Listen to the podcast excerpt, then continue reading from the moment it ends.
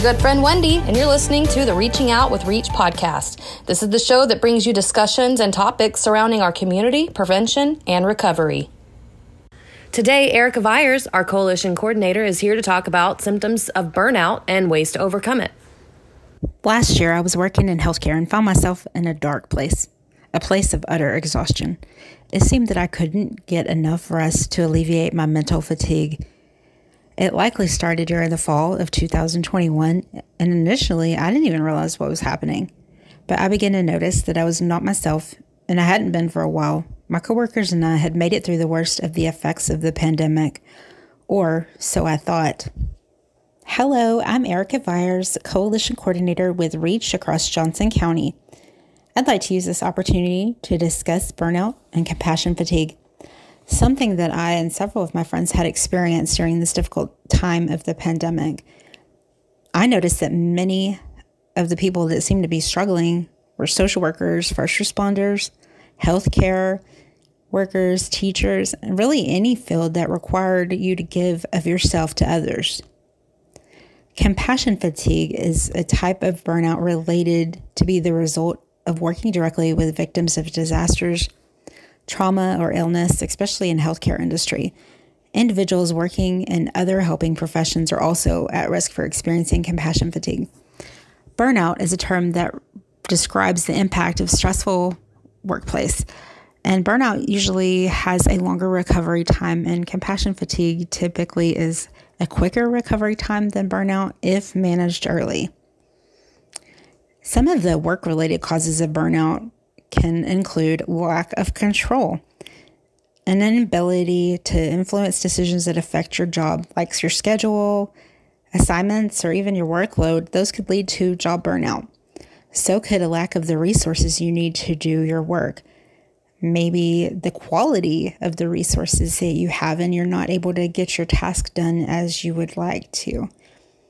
Maybe it's unclear job expectations. If you're unclear about the degree of the authority you have or what your supervisor or others expect from you, you're not likely to feel comfortable at work. Dysfunctional workplace dynamics, also known as toxic work environment. I think we've all had that one job that you absolutely hated. It just felt miserable to be there. Perhaps you work with an office bully or you feel undermined by colleagues or your boss micromanages your work. This can contribute to job stress. Maybe it's an extreme of activity when a job is monotonous or chaotic. You need constant energy to remain focused, which can lead to fatigue and job burnout. Lack of social support. If you feel isolated at work and in your personal life, you can feel more stressed. Being in a small office or cubicle all day can contribute to these feelings of isolation. How's your work life balance? If your work takes up so much of your time and effort that you don't have energy to spend time with your family and friends, you might burn out more quickly. And some of the lifestyle causes are you working too much? Does your job leave you with any time for socializing or relaxing?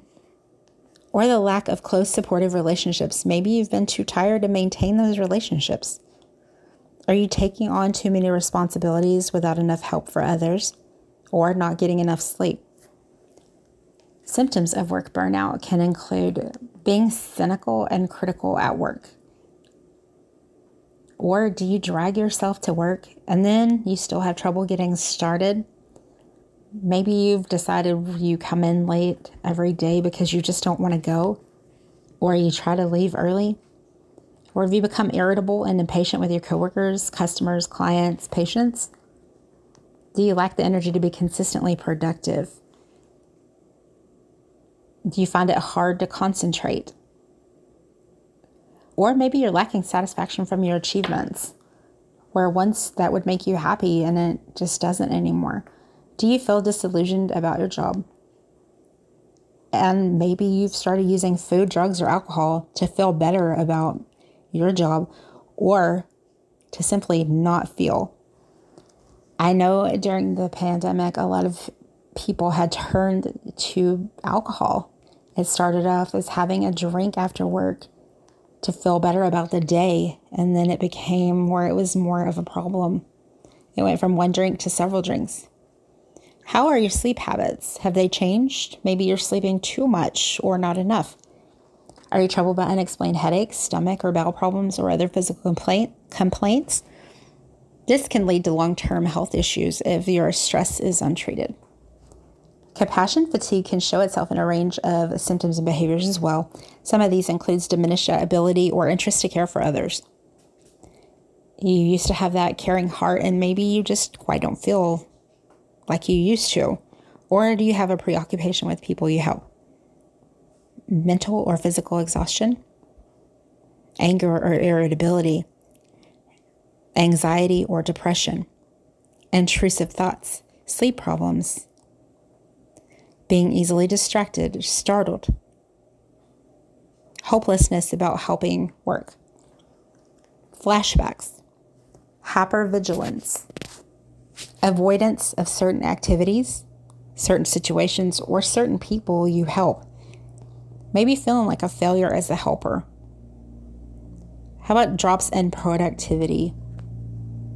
Emotional numbness, trouble separating your personal and professional life a decreased capacity to experience sympathy and empathy, dysfunctional coping behaviors, again, misusing alcohol or drugs. Or did you start taking more time off work? Maybe you've started calling in where before you didn't feel the need to. What about your reduced decision making abilities? Maybe feeling disconnected, decreased satisfaction or enjoyment with work. Those experiencing symptoms of burnout or compassion fatigue often haven't been taking good care of themselves and may be depressed. Eventually, they can lose interest in caring for themselves and those that they look after. So, with either, you're really going to need to evaluate your options. You want to discuss these concerns with your supervisor. Maybe you can work together to change expectations or reach compromises or a solution. Setting goals for what must get done and what can wait also, seeking support, whether you reach out to coworkers, friends, or loved ones, support and collaboration can help you cope. If you have access to an employee assistance program, take advantage of relevant services. You can always call the member service number on the back of your insurance card. A lot of them do have these EAP programs that offer things like free counseling services maybe you want to try a stress relaxing activity or anti stress activity. Explore programs that can help with stress, such as yoga, meditation, reading, even coloring. Getting some exercise. Regular physical activity can help you better deal with stress. It can also take your mind off work. Getting sleep. Sleep restores your well being and helps protect your health.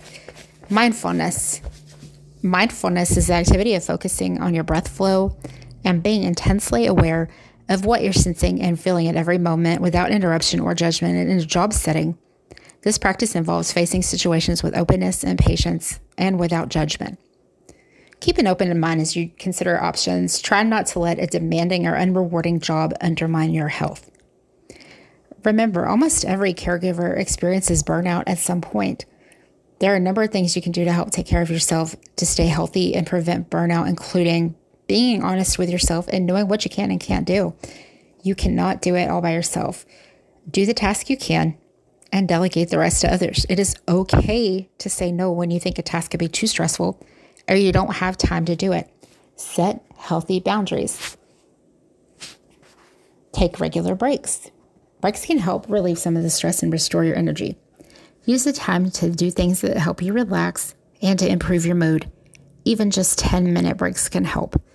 I know in an office setting, I would just get up and walk around the whole building, maybe even go to my car for a few minutes and just be out of that office setting, out of that cubicle. Really did help. And making sure to take my lunches out of the office so that I wouldn't be disrupted and so that I'm out of that setting.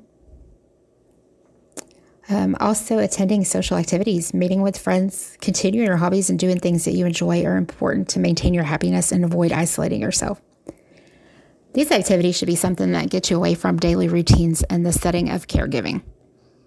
Paying attention to your feelings and needs. It's easy to forget to take care of your needs if you're a caregiver.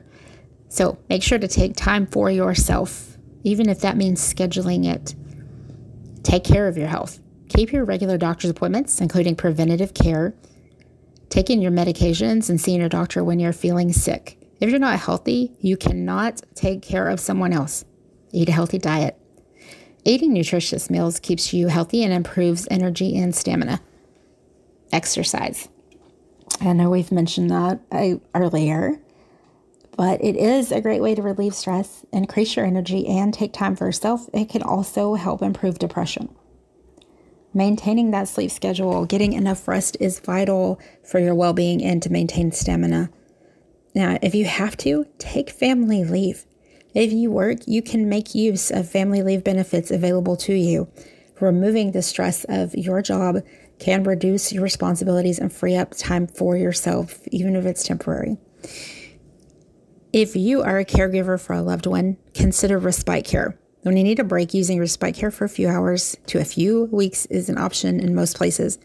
When you need a few hours or a day to yourself, in home services such as health aides or daycare centers can help you take care of your loved one. A residential care facility provides overnight care if you need a longer break. The drawback is that you do pay a fee for the services, and they're usually not covered by Medicare or insurance but maintaining a healthy mind, body, and spirit is essential for the well being of both you and your loved ones. Know the warning signs of burnout and compassion fatigue to recognize it in yourself and others. Stay well. Burnout can happen to anyone. Thanks for discussing it with us and sharing healthy ways to counter it. Well, that about wraps up our episode. As always, if you're wondering how you can help, you can join our coalition meetings. You can also support our youth and family programs with a tax deductible donation or food gift cards. And if you have any questions, you can email us at info at reachcouncil.org. That's I-N-F-O at R-E-A-C-H-C-O-U-N-C-I-L dot org. Or you can follow us at Reach Council on Facebook or Instagram. Thanks for listening to our show. Stay tuned for ongoing monthly podcasts from our Reach teams on all things prevention and recovery. So remember, life is full of choices, so choose happy and choose healthy. Bye.